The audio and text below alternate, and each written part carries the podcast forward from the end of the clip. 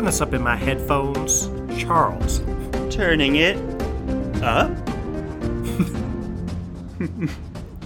hello, hello, hello, everybody, one and all. Welcome to yet another very exciting episode of the Friends Talking Fantasy Podcast. My name is Charles, and with me today, as always, is my lifelong friend and co host, Dylan.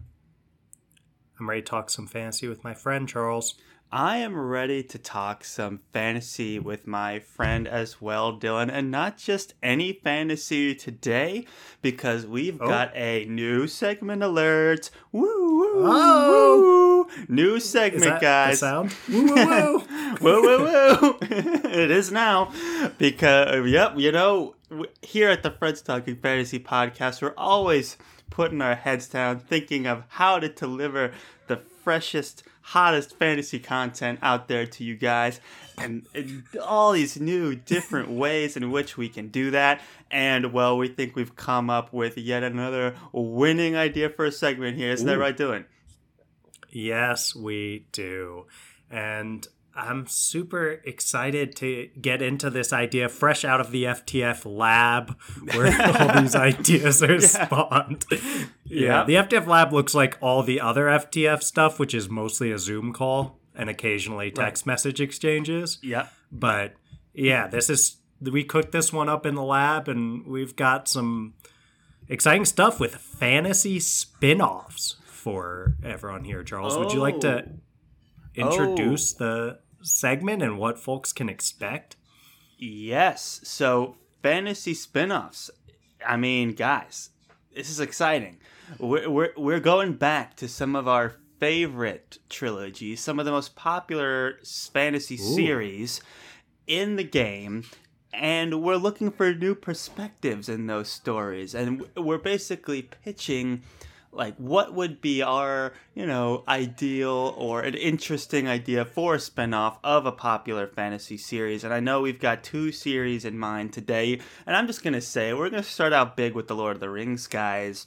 Lord of the Ooh. rings spinoff we're talking about it today. And then we've got another one cooking up right? Doing uh, another one of a series near and dear to our hearts and to the hearts of many many fantasy fans out there in the world Yes, it'll be the King Killer Chronicle Oh. by Patrick Rothfuss that we'll get Wow. into afterwards. So the way that we're going to do this is when we're talking about the Lord of the Rings, we will not hold back from having Lord of the Rings spoilers. Uh, that would be yeah, we just don't want to constrain the conversation, and it's hard to do this spin off question in detail without letting ourselves just talk about the things that happened in that story. So if you do not want to have Lord of the Rings spoiled for you, then now is a good time to turn this down in your headphones.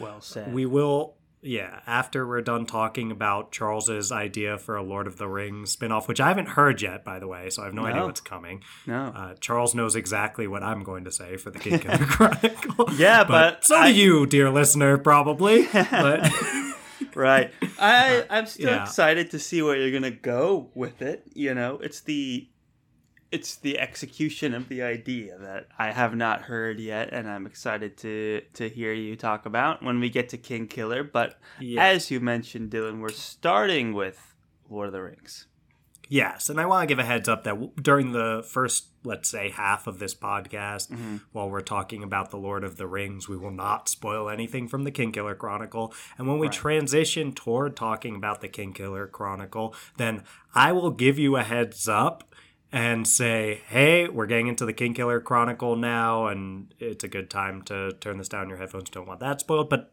don't worry yet if you're Yes. worried about that, Yeah. because we've got some great Lord of the Rings talk to get through That's before we get into the King Killer Chronicle. If we'll- re- you'll be warned. you Don't will be warned. If you're excited to listen to a spin-off idea for Lord of the Rings and you have not read King Killer, you're in the right place. Yes. Guys, you are in the right place and you will get plenty of warning before we get into all the delicious spoilers of Kingkiller Chronicles. But for now, let's not delay any longer and let's, Let's get. In, let, and let's get into the spin-off idea. Now, Dylan, the Lord of the Rings, right? I mean, it's the Lord of the Rings. It's one of it's the most famous work of fantasy there is. It is the genesis of modern fantasy. It's one of the most influential works of fantasy ever written. And Mm-hmm. I think we we've come so far. I think, and we're now in a, a modern age, and we're looking back on the Lord of the Rings, and we still love the Lord of the Rings, of course, but there's many things about it that we want to yeah, that we would be interested to see brought into the 21st century. And what better way to bring Lord of the Rings into the modern era and to introduce it to modern trends in fantasy, modern like tastes in fantasy, then a good old fashioned spin off. And Old fashioned. old fashioned spin off. and one of the things that I always think about with the Lord of the Rings is like, oh, everyone is the most legendary version of their race, and they have the most hmm. legendary weapons, and they're fighting the most legendary villains. You know, it's it's it's a lot, right? And it's epic, which is fantastic. But the spin-off, right? I think the magic, the charm of a spin-off is that we can tell a smaller, more focused story, a more humble story with a more humble character. And honestly, I'm pitching we get we we write whole new characters set at the same time as the Lord of the Rings trilogy is going on and we get a new perspective of how these huge sweeping characters that you know change the shape of the world affect the common man. I'm thinking imagine like a saga like story that takes place in Saga a lo- comics. Saga Comics, Uh, yes. which is sci-fi the- fantasy. Brian K. Yeah, Vaughan, Fiona Brian. Staples, Yes. which we love, and that's a story, story. about family that takes place in like a Star Wars world, essentially, and but that's very oversimplifying it. But just to get you an idea of what's going on, Yeah. And so this would be like an, a family in a Lord of the hmm. Rings style world. So they're not like trying to throw the ring into Mount Doom or anything. They're just trying to survive. And there's orcs running around and goblins running around. There's like elves and men and dwarves running around.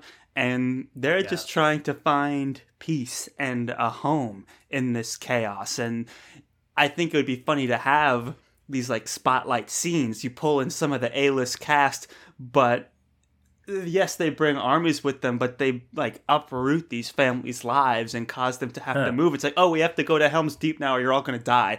And then they're in Helm's Deep, and they're like, we're gonna die now. This is crazy. Why do we ever come here? You know, and and then they go to you know Gondor and, and things like that, and we get to see this human side of it. We get a modern perspective, and we get a new perspective of of a family. We we can get you know children, husbands, wives, whatever, and just see a whole see the same story but through a whole new lens. And to me, I think that would be super super interesting to get a new perspective on the same story where it's like oh you kind of know where we are in the timeline from choice scenes that we recognize from the original trilogy but we're getting it told in an entirely new perspective. And I just think that would be fresh and exciting. I'm really interested by this idea, Charles, because it appeals to, and yeah, good on you for thinking about it. I can tell that saga inspiration is near Oh, and dear yes. to your heart. Mhm. I know you know it is to mine too, and I I like it. I think it's a it's an exciting idea for a few reasons. And the one that most appeals to me is you know I'm into these morally gray characters Yeah. and fleshing out the the depth of of these people that in Lord of the Rings oftentimes are just seen as all good, just outright heroes. Mm-hmm. And I like how you could bring almost this more well rounded view to characters that are extremely well established if you make the way that the heroes are interacting with this common family that you're Mhm. proposing would exist actually make it seem like oh wow like aragorn has actually displaced this family Yeah, or something yeah. like that right like Right. he he did it for the right reasons of course he's just he's making middle earth a better place but for this particular family all of his epic heroism just made them have to leave their home and adapt to a new environment. It's hard in all of these ways. And maybe they just hate him. Yeah. and you understand why they do even though you also understand that if he didn't take those actions he would be doing the wrong thing right, Right. things like that Yes, i think are exactly. just super And interesting maybe it's even like maybe Aragorn big times them a little bit more than that. Maybe it's like a sergeant who's like, "Oh, like the king of men has returned, and he decrees that we must all like march this way." And you're like, "Who is this guy?" Like, because there, there's king of men Yeah, because he's like, I've never seen him. I don't know who he is. He's, he's like, I didn't. It's like I didn't vote for him. Like Monty Python. It's like you don't vote for kings.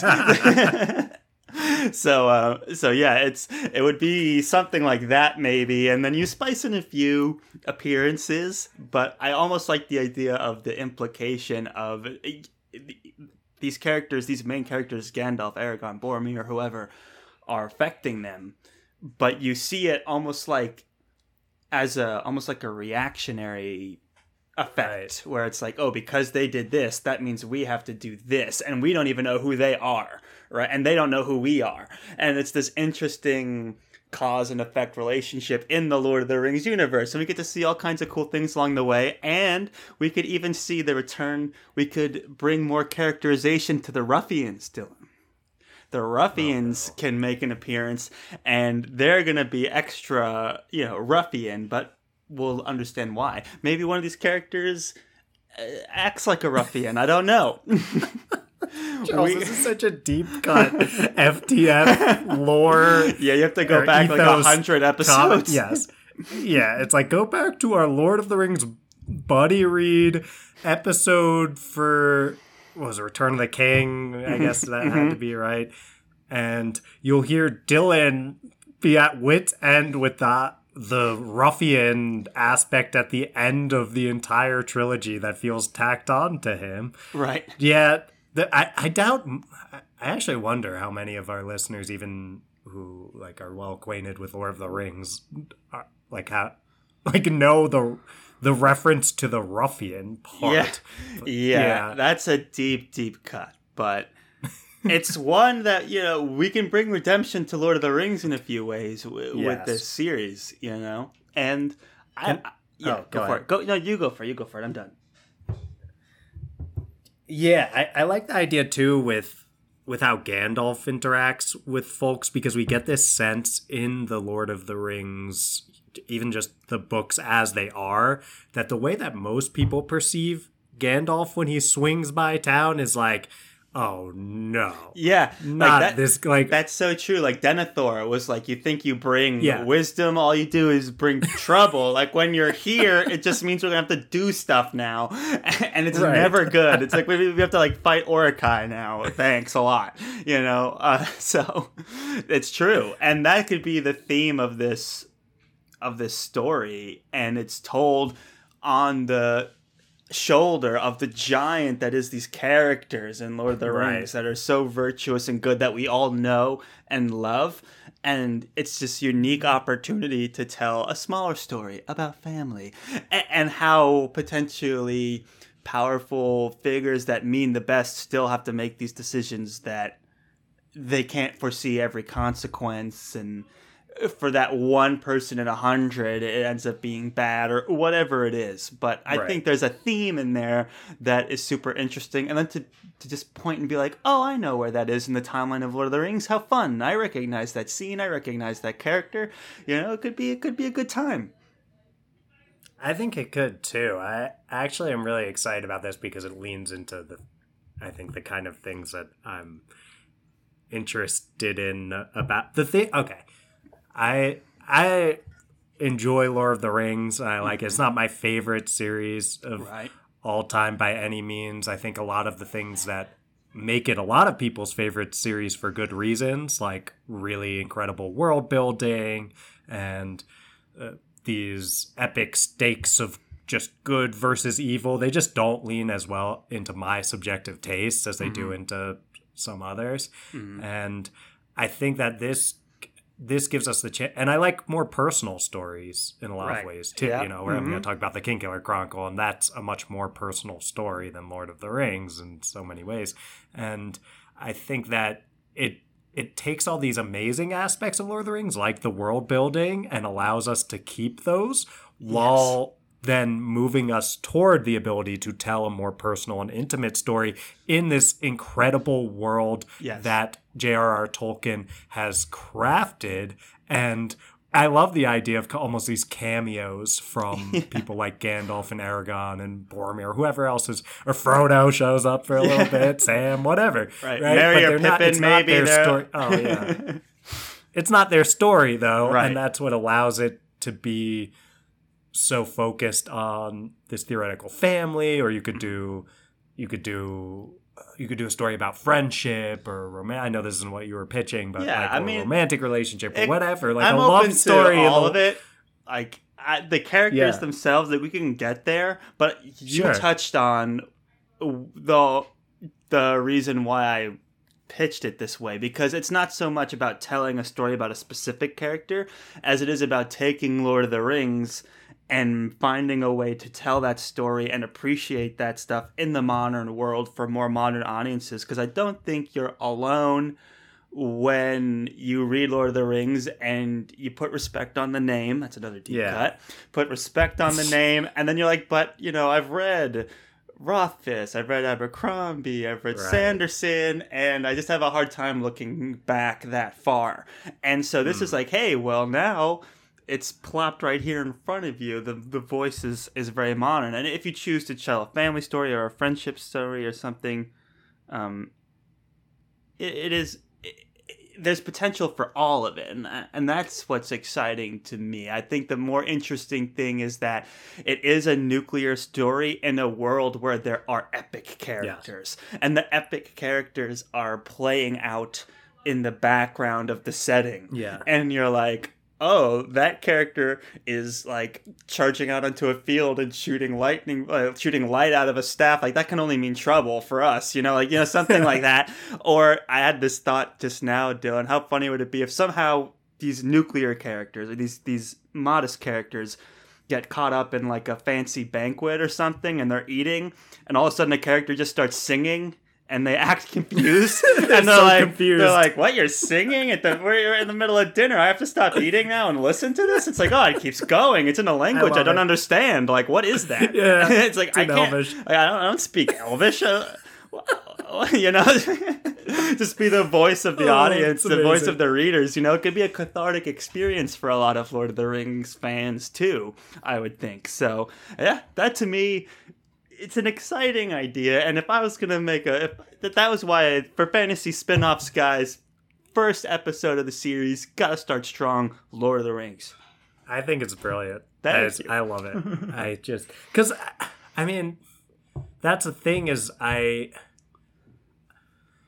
It's like I, you know, sometimes I talk about the world building stuff like I don't like world building. I love great world building and things like that and great settings. I just think the thing that I don't like is when it is and this is just me personally, it's okay like this, world building for world building's sake. mm-hmm. And I think that all that world building has already been established so well by Tolkien in so many different places that now we don't we can just use it as the background to this more intimate story. Right. I, I just love the idea of that catharsis of looking at at, at these things through a more modern lens right and oh God, it's it's so cool. I'm Yeah, like I I, love it. also So what, just- Charles? yeah Yeah, yeah, ahead. yeah, yeah, I, I just also to build on that, it's like I also love the idea, and I haven't read a lot of this in fantasy, where there's heroes, but they're Yeah. like setting. pe- They're like forces of nature almost, and you're like, oh god, it's one of those hero characters coming through town.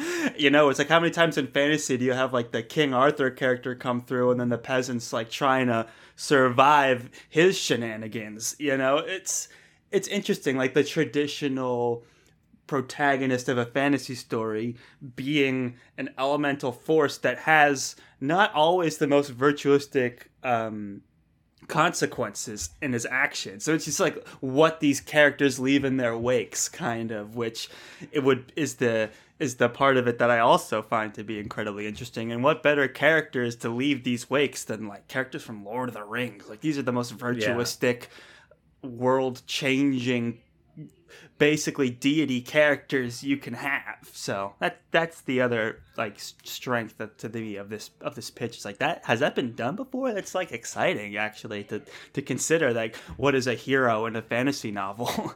it's like, it's a it- Now I'm upset no one's doing this, Charles. I, so, because I'm like, now this exists in my head as a thing that could be, and I'm like, this is your brainchild, Charles. How do you make it actually something possible? I don't know. Probably not feasible for us. But I that acquire said, the licensing rights to Tolkien's Oh yeah, of course. Uh, we'll just uh, take that out of the FTF uh, non-existent uh, funds, right? the I think that okay, Charles. Though this this is very far away from having the chance of being reality. If it were to become a reality, would you want it book form, TV form? Uh, Oh. Would you want it on the big screen? Would you? What are you imagining? Mini series? What are you imagining here? I mean, multimedia phenomenon would be Wow. ideal, but I was thinking of these as books. I think they're too deep cut. Um, but movies would be interesting too. I mean, come on, the movies are iconic for Lord of the Rings.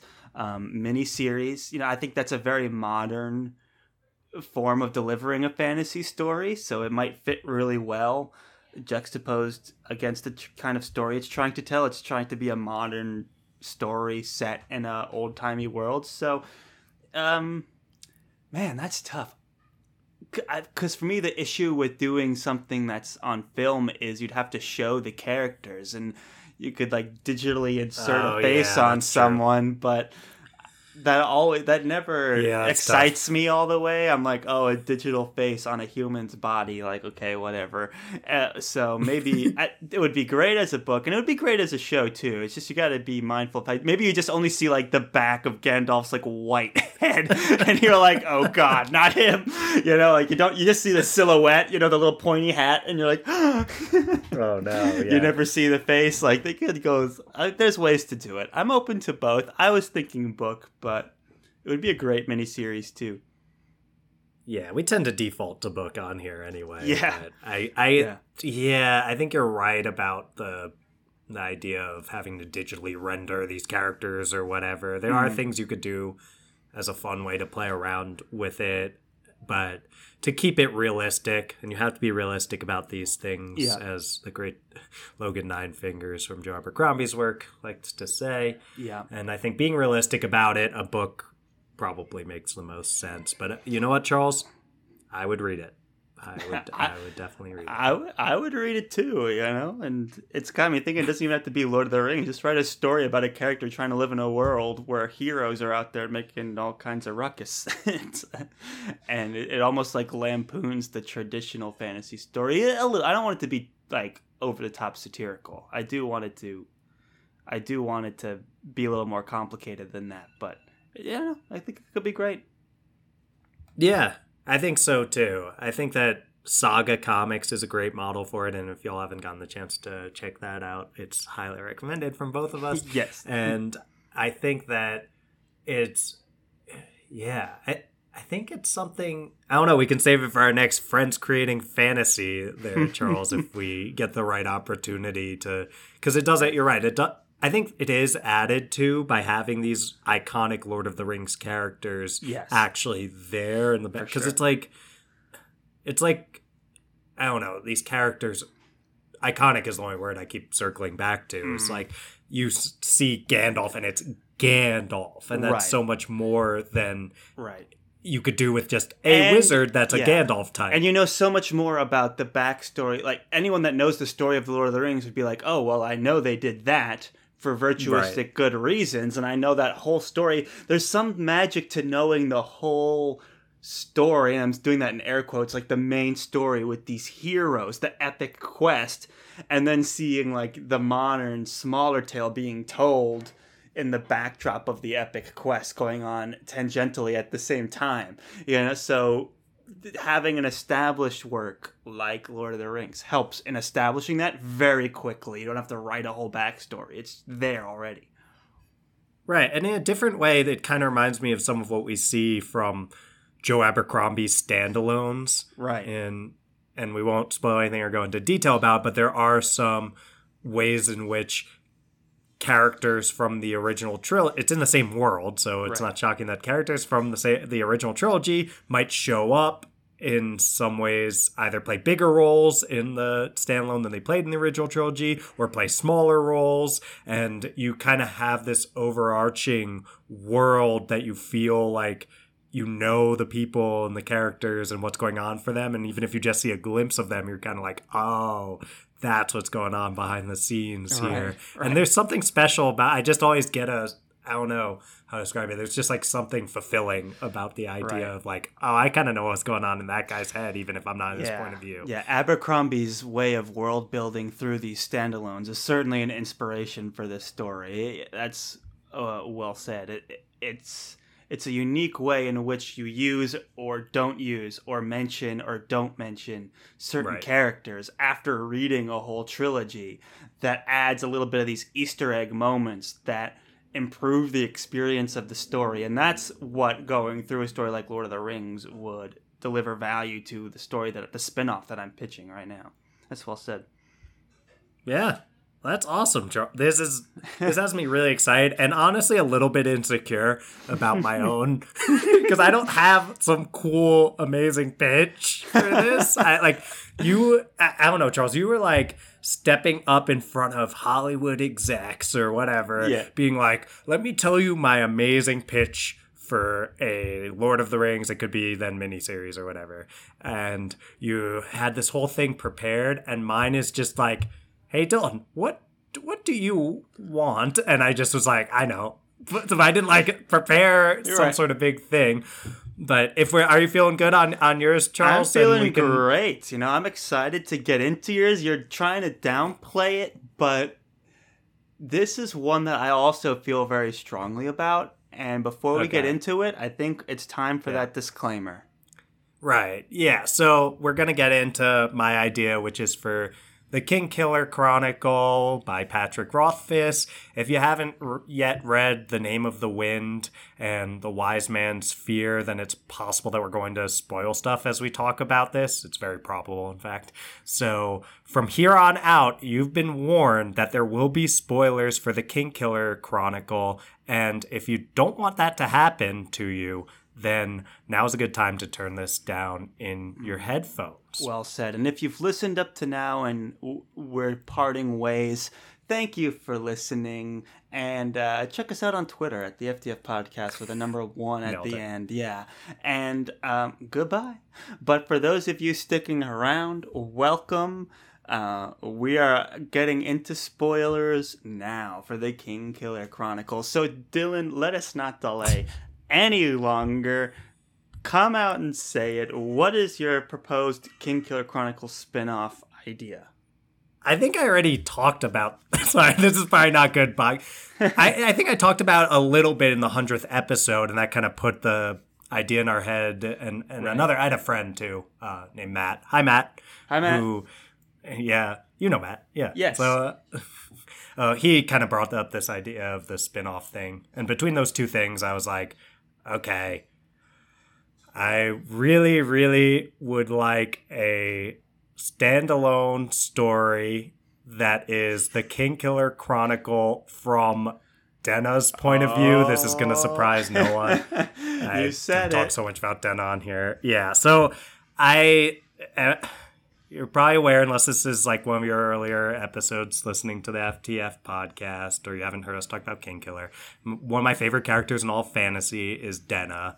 who mm-hmm. is, as you know, if you're a Kingkiller fan here, or Kvothe's love interest is probably fair to say, even though not much of a romantic storyline has Right. developed between them. Like, Right. There's obviously lots of like romantic and sexual tension between them, Yes. but nothing has really happened there.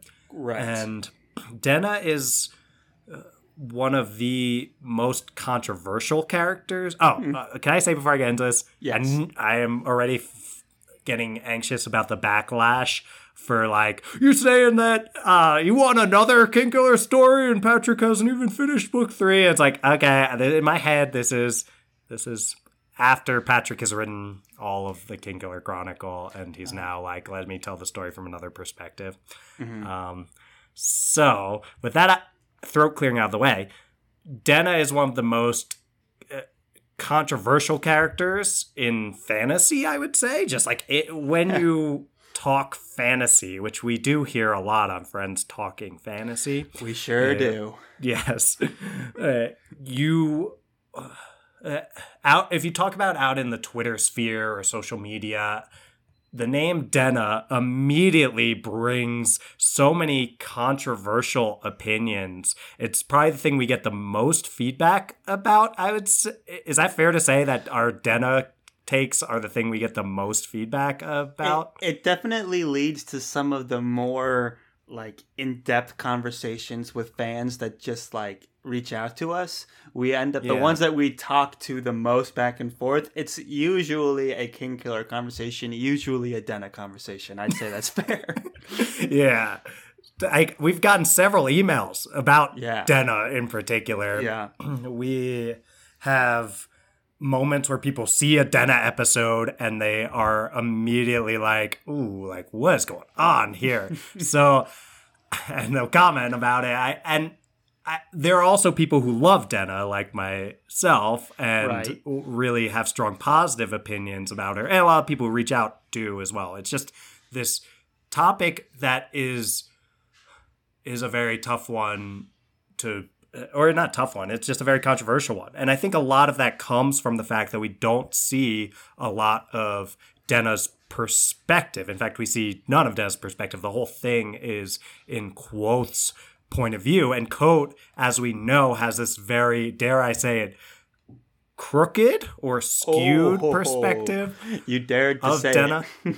I dared to say it. Yes, we know Denna has a crooked nose, and Yes. Kvothe, when he's Kote recalling it, doesn't seem to mention that when he's describing her. And we have Bast come in and say like, "Oh, she had a crooked nose," and we get the sense that Kote's perspective of Denna might not be entirely accurate because he's a human with subjective biases and this is a person he has probably the strongest feelings for of anyone he discusses in his entire story. And when you're in your feelings about someone like Kote is about denna there are going to be a lot of ways in which you present a biased perspective of that person's story.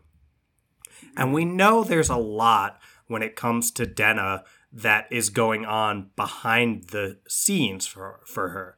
One of the when they first start interacting, Kote and Denna, or at this point, Kvothe and Denna, have this moment where they're just like bonding, but there's also this piece of like, hey, we didn't talk to each other about our past at all because I got the sense from her that she has a really messed up past that she didn't want to talk about and she got the sense from me probably that I have a really messed up past that mm-hmm. I don't want to talk about at all either.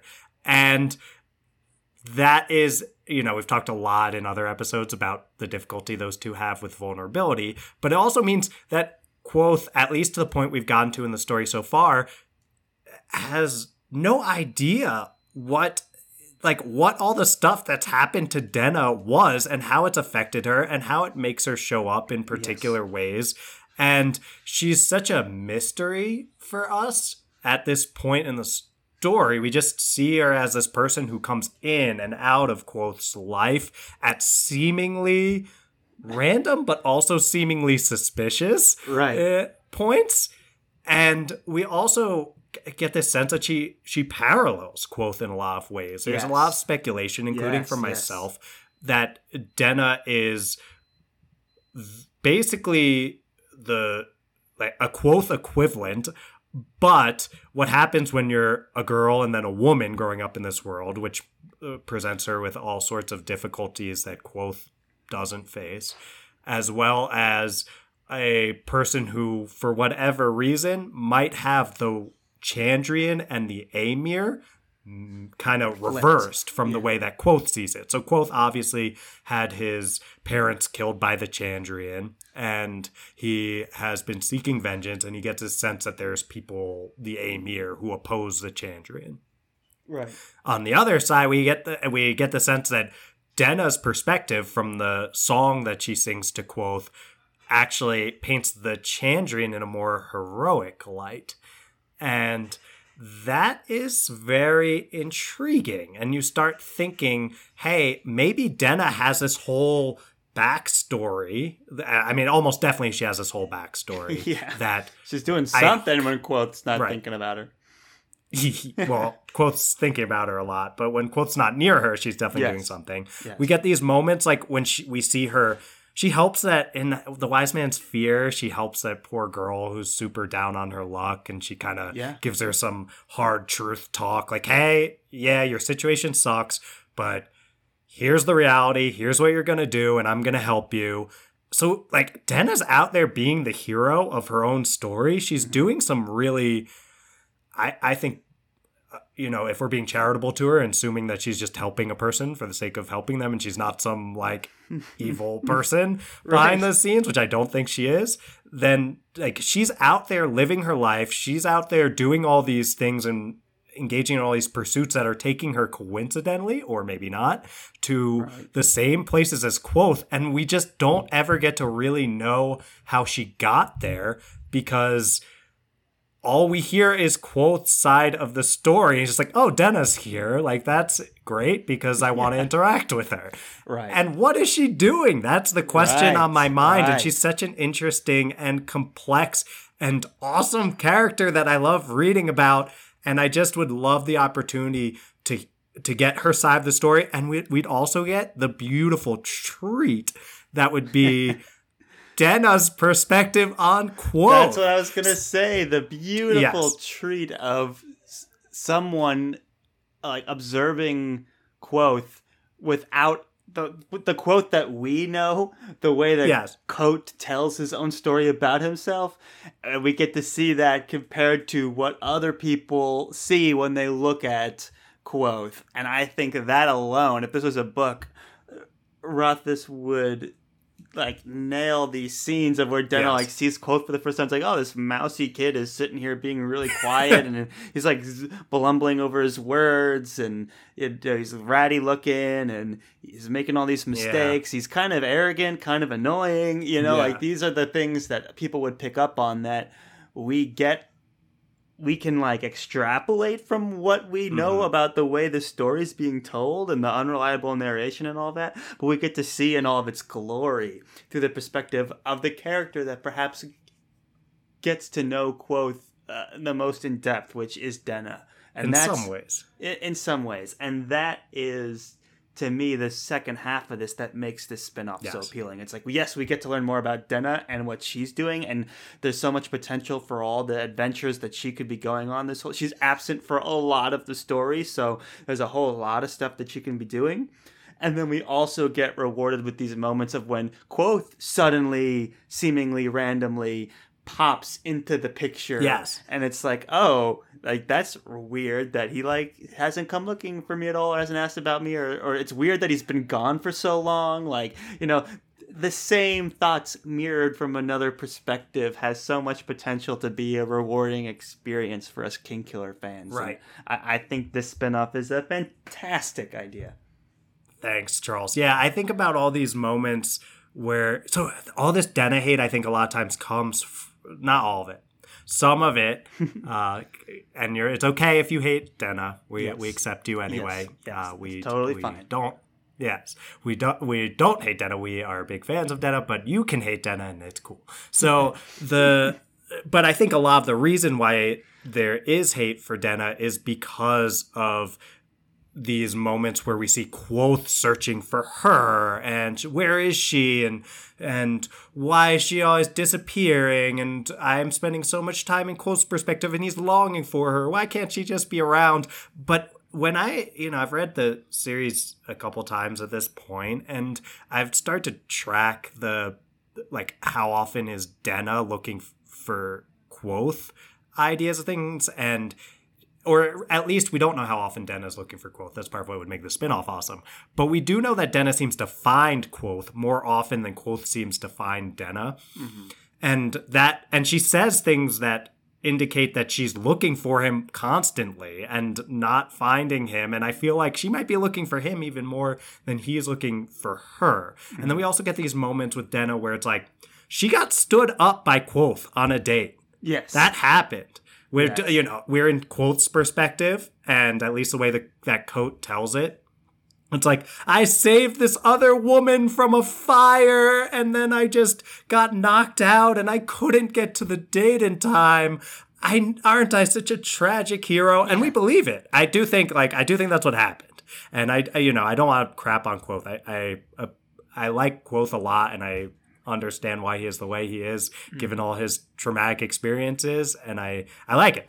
But yeah. that being said, it uh, like there are these moments where we know Kvothe didn't show up for a date because he mm. was busy being a tragic hero, yeah. and from Dana's perspective, she just got stood up. Yeah. And I think that it's like, what does that do to our perception of Kvothe when we're in Dana's perspective and she's just sitting there at this, wherever it was, like tavern, being like, I'm waiting for hours. And this guy who kept, keeps telling me how much he cares about me is not showing up. Mm. I just think that stuff is happening constantly. Right. And we don't, we know Kvothe's side so well that we don't uh, get what it would be like to be Denna interacting with Kvothe. And I think right. that that other perspective from someone who's very, I think Denna's very insightful. I think she's mm-hmm. got a very good read on people. And I think she would just absolutely nail what Kvothe is like in a way that, you know, if you're a fan of the Kingkiller Chronicle and you like Kvothe's perspective, I think Denna's perspective would be similarly like poetic and witty and oh, yeah. all these things. It would just be another way to another perspective, another person. It would be a really rewarding experience for us Kingkiller fans. It would shed so much light on what's going on with this narration and what's going on in Kvothe's head versus what's going on in Denna's head and and just to get the other side of this the story and what's happening at the same time you know back by by the school or in this other land or you know who is her patron all these things that we might get to know more about that would recontextualize a lot of the Kingkiller in a very insightful way and that to yeah. me is what would make a Denna spin-off so fantastic then like you said Denna's a great character in my opinion. I I really enjoy Denna, and I think her perspective would be such a unique voice in the Kingkiller world. It would be so different from Kvothe's right. yet yet just as insightful. And it it would be like a whole new experience. It would be so much fun, and that excites me. That's um, why I think it's a great idea. And I would definitely. And we're thinking book for this, right?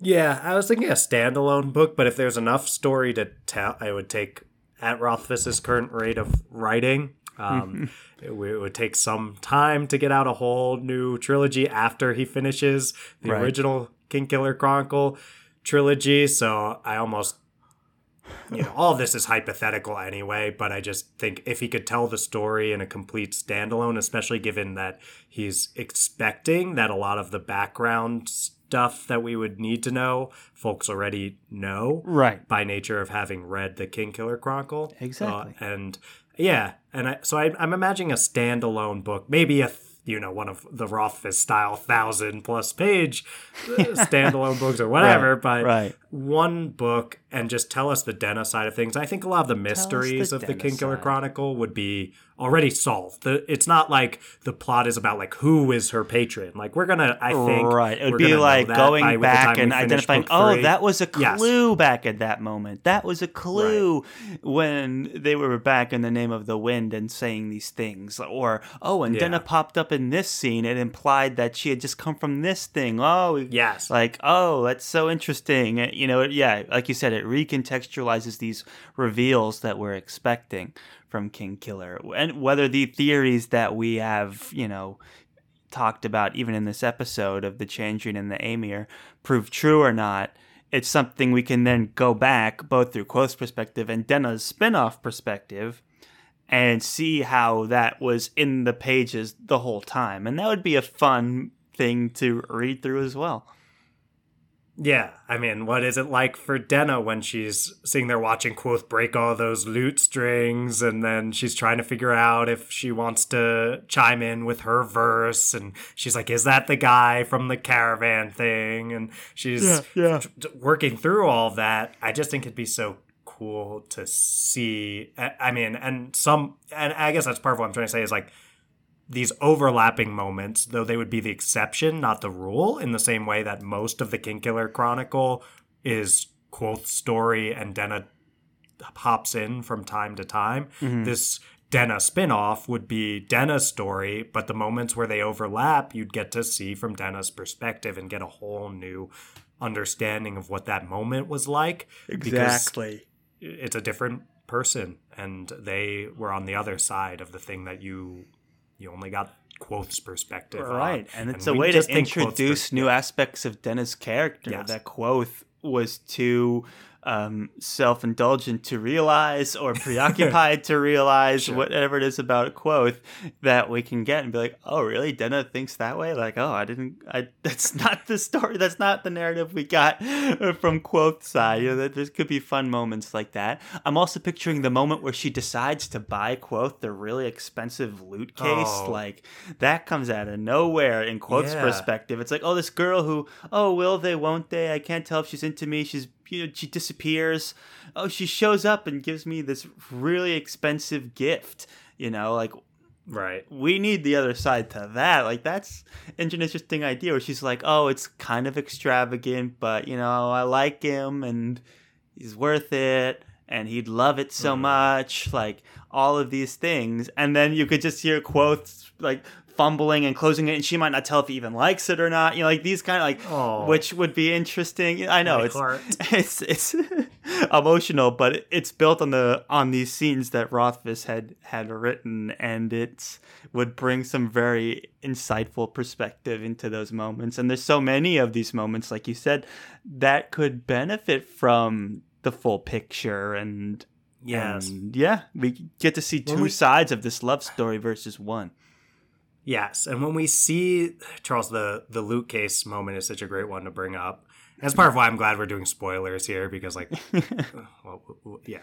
So the lute case thing, if you if you take Kvothe at his word for how much that costs, which I do, uh, like, and how much of Denna's own money she must have thrown into that to make it happen you get this sense that oh my god she did this really amazing thing for him. But to see denna from her own perspective struggle to get all of that money whatever she had to do and i'm sure a lot of it was very unpleasant for her given the sense we get of like she what she has to do to make money in this world. Like she's uh, she's going around with all these dudes some of which do not treat her well. And i think that she's she just worked really hard to to get all that money mm-hmm. and to see her then spend it all on someone she cares about in Kvothe i think we would get this whole other level of appreciation for her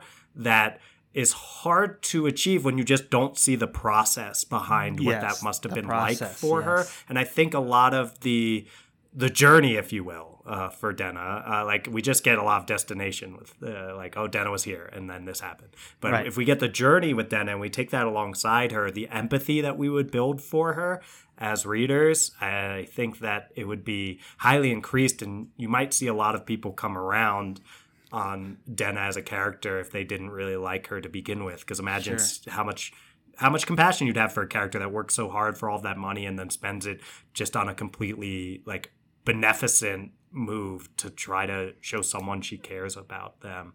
Right. I don't know. I think, and we know why she struggles. So we know why Kvothe struggles with vulnerability, and we just have this vague sense of like Denna also has a tough past, and and we also get this sense of like her patron probably beats her, and mm-hmm. that's probably hard. But we don't get to see Right. that process. So we- I think that. It, Rothfuss asks people to read between the lines a lot with Denna, and this would be a chance to actually uh, read the lines rather than Yeah. between them. Right. No, that's exactly right, and it's well said. Uh, it's this idea that we need to see build up some empathy for Denna, and that might change how we perceive her. And Right. the way we get it from Kvothe's story, just the nature of Kvothe telling a story about himself and Denna someone that comes and goes in and out of it, we're not getting the full empathy of her journey, like you said. And I, uh, to me, there's so much power in knowing that and seeing again how one life is affected by another and how they then go off living their life having known Kvothe and see what they do and what they're thinking and how their behavior changes and it brings new meaning to all these moments that have happened like the lute case and like Yeah. the singing in the in the tavern and and all of those moments so the campfire situation and w- what it was like seeing Kvothe again after the campfire you know it's like these are key moments that we all enjoy as readers that we're getting more insight into like it's just Yeah. exciting so no Yeah. great idea Yeah, and that moment where he he croaks out that sort of like love me thing to her that just heartbreaking one of the last scenes in the wise man's fear where they Mhm. after they go swimming and he uh, returns her ring and it's that like that like cringeworthy moment from Kvothe's perspective and and he's like oh uh, like uh, she she must have just been so thrown off by that moment and she must not if she was into me before she must not be into me now and it's like we get this this situation after where Fela's like trying to explain what might have happened to Mhm. Kvothe because he's so he's just so in his feelings about Den. It's hard for him to understand what's going on. right And Fell might have a better read. And we just get these moments of like what actually was going on for Denna in that moment. Maybe she was just taken aback by how how much of a gesture it was what Kvothe did, and she didn't really know how to interact either. And kind of seeing Denna fumble and her awkwardness instead of just her external smoothness, right I think would build empathy too. I think yeah, that would that scene I would I would love to read Yeah. and just get a sense of what was going through her mind at the time. No, I think that's great, man. And I unless you have more to add, I think we've done it too. Very exciting fantasy spin-off ideas. I would read either one of these in a heartbeat. Yeah, I think it'll take a little bit more than a heartbeat to read the the, the, was- door stopper from Pet. No, I'm just kidding. no, Yeah. yeah, I I get you were saying you are excited about the ideas, and I'm excited about them too. And yeah, Charles, I'm pumped about. I think mine was. I'm not gonna compare. I'm gonna say that you had a really brilliant creative idea, and I would be super excited by it, and I'd also be super excited by getting more Denna perspective. And I really enjoyed chatting with you Yeah. about these. I felt like I got, I don't know, I don't really have a, I got a whole nother perspective by hearing your, by Well- hearing your spin off idea, a whole new perspective on The Lord of the Rings. And Ah. it's always a pleasure taking Wow.